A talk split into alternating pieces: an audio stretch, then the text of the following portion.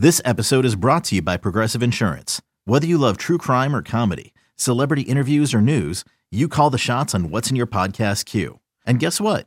Now you can call them on your auto insurance too with the Name Your Price tool from Progressive. It works just the way it sounds. You tell Progressive how much you want to pay for car insurance, and they'll show you coverage options that fit your budget. Get your quote today at progressive.com to join the over 28 million drivers who trust Progressive. Progressive Casualty Insurance Company and Affiliates. Price and coverage match limited by state law. Mother's Day is around the corner. Find the perfect gift for the mom in your life with a stunning piece of jewelry from Blue Nile. From timeless pearls to dazzling gemstones, Blue Nile has something she'll adore. Need it fast? Most items can ship overnight. Plus, enjoy guaranteed free shipping and returns. Don't miss our special Mother's Day deals. Save big on the season's most beautiful trends. For a limited time, get up to 50% off by going to Bluenile.com. That's Bluenile.com. When you need mealtime inspiration, it's worth shopping Kroger, where you'll find over 30,000 mouthwatering choices that excite your inner foodie. And no matter what tasty choice you make, you'll enjoy our everyday low prices, plus extra ways to save, like digital coupons worth over $600 each week. You can also save up to $1 off per gallon at the pump with fuel points. More savings and more inspiring flavors make shopping Kroger worth it every time. Kroger, fresh for everyone. Fuel restrictions apply. Now, that pick six, the response from that is a defining moment in the season because I don't necessarily agree that G. I don't. I, you know, Geno's had bad moments before this, but that was. Uh, it wasn't really on Geno. It was just a good play where he sees five man rush and he doesn't expect the guy to peel off like that, and it's just great awareness from a, a guy who's actually middle linebacker or well he's kind of positionless, but he's technically their middle linebacker. They put him down on the at the edge in like a bear front call. Mm-hmm. And you know, he peels off, he makes a pick, he makes a play, they get paid to make plays too. And you're like, oh, that that's tough because now the, the Cardinals are ahead by three. How are Seattle going to cope with this? The crowd got back into it. They started getting really loud. It was a slightly moment where like, this stadium is cursed. Like this stadium is yeah. hell for the Seahawks why on earth does that happen? Oh, so speaking then, of speaking of that, real quick. Sorry, mm. don't mean to interrupt, but one other thing, one other great thing: no career altering yeah. injuries suffered. Yeah, that's that's great. yeah. They, yeah, it didn't yeah. it didn't find a way to end the Seahawks uh, new new uh, new kind of team feel before it begun. and, and, trust me, while I don't want to like bring that bad energy you know? I, I i couldn't help but think about that and worry about that a little bit going into this game because i mean it just happens every single time they go down there it feels. Yeah, yeah. and so graveyard.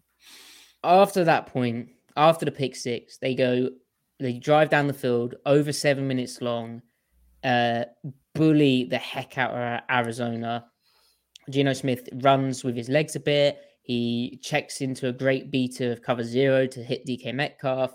He hands the ball off to Walker. Walker really starts running through guys and finding bigger creases, and they just bully the heck out of them. Then the next two drives after, they score touchdowns on them as well. And so the offense suddenly starts capitalizing on the scoring potential that it I mean, I don't think necessarily this game it always had it. Like, I did start to worry that again, this would be a, a, case of Vance Joseph's defense outsmarting the Seahawks and causing the problems. And it did seem they were quite tentative to start, and a lot of the looks they wanted weren't there. But they just bullied the heck out of them as the game wound down. Yeah. It didn't help Arizona's unit that obviously their offense was so impotent. Uh, Arizona's offense overall had just 262 uh, total yards. And now, a lot of that comes in the you know, when the Seahawks defense really just starts sitting off, letting them play underneath, it basically comes on the last two drives. They went six for 14 on third down, Arizona. And again, that comes on the last two drives. Like they were, they were, they, they had nothing other than Kyler Murray's legs. And right. so, mm-hmm. you know, the time of possession ends up Seattle 34 31, Arizona 25 29. Again, how nice is it that Seattle is on the good end of that spectrum? But I really do think, yeah, uh, uh, to repeat, Seattle bullied the heck out of them and they won the time of possession. And Pete Carroll, he goes after the game. I, I said the Seahawks run to win. Pete Carroll goes, um, when I talk about running the football, I ain't talking about running the football in the first quarter or the second quarter. That's not really what it is. It's so that you have it to win football games. That's where you can really play championship football. You can complete the opportunity, and that was what you saw today. I'm so fired up about that The because mask, it was obvious. The mask falls off a little There bit. you go. Yeah, Mm. exactly. And um, he said he thought that the finish that game was his favorite one of the season because they they were so complete in in all three of those drives. They were Mhm. mixing everything. They were balanced and they were running the heck out of the ball in, a- Yeah. in an efficient manner. And I think most, like I think Shanahan said similar about you, you just need to be able to have the run when you need to need to be able to do it. And Griff, you, uh, you and I, and I think Ty as well, we- we've all said similar stuff. Like you don't have to. It's not about that. It's it's more about how do you go and win a game with very little risk. Well, run the ball. Um, Mhm. Mhm. Yeah. So Griff, how good was Kenneth Walker? Uh, he he uh he he's got this weird thing where he turns on the Jets when there's a moment when there's an opportunity to put a game away or to change a game. Like early in the games, it's like he's he's feeling it out. It seemed like it was again he was leaving some yards on the field, like you know, turning like uh sacrificing four yarders when they could, you know, when they end up turning into a one or two yarder.